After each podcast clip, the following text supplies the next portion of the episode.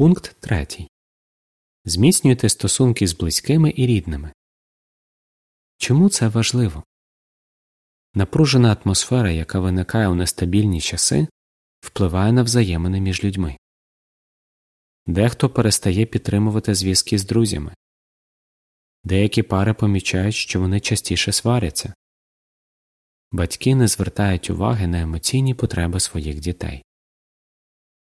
Зверніть увагу у важкий час нам особливо потрібні друзі, адже теплі стосунки з ними запорука нашого фізичного та емоційного здоров'я. Через стрес і тривогу можуть постраждати стосунки в сім'ї.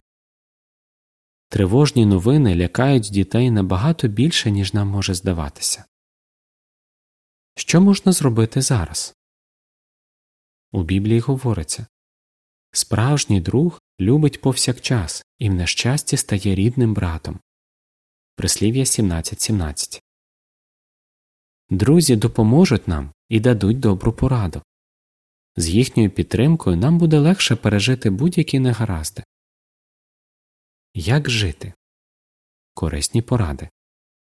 Зміцнюйте свої стосунки. У Біблії говориться двом ліпше, ніж одному. Коли один з них впаде, інший допоможе своєму товаришу піднятись. Еклезіаста 4, 9, 10 Чоловік з дружиною мають підтримувати одне одного. Їм треба пам'ятати, що вони члени однієї команди, а не суперники. Намагайтеся не зривати злість одне на одному. Дуже важливо залишатися спокійними і терпеливими.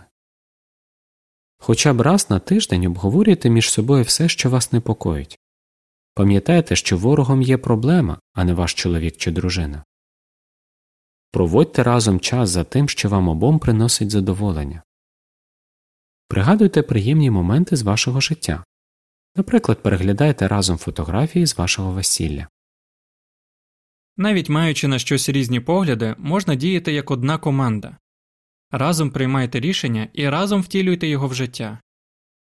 Дейвід. Підтримуйте дружбу. Пам'ятайте, що треба не тільки приймати підтримку від друзів, але й робити щось для них. Допомагаючи їм, ви допоможете собі. Кожного дня зв'язуйтеся з кимось із друзів, щоб дізнатися, як у них справи. Просіть поради в друзів, які стикалися з проблемами, подібними до ваших.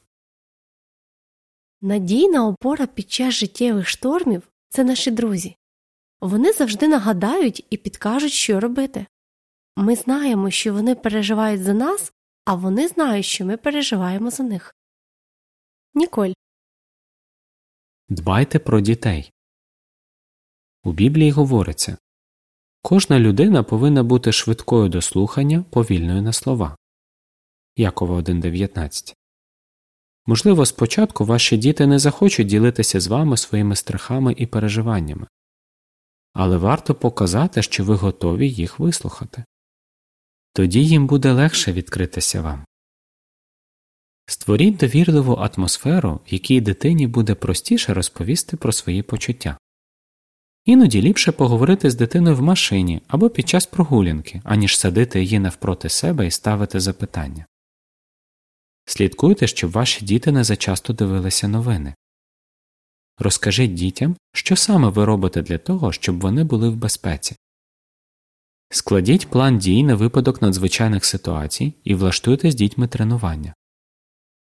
Розмовляйте зі своїми дітьми. Хай вони діляться з вами тим, що їх хвилює. Можливо, діти намагаються приховати свій страх, тривогу і гнів. Розкажіть їм, що ви маєте такі самі почуття, і поділіться тим, що вам помагає. Бетані.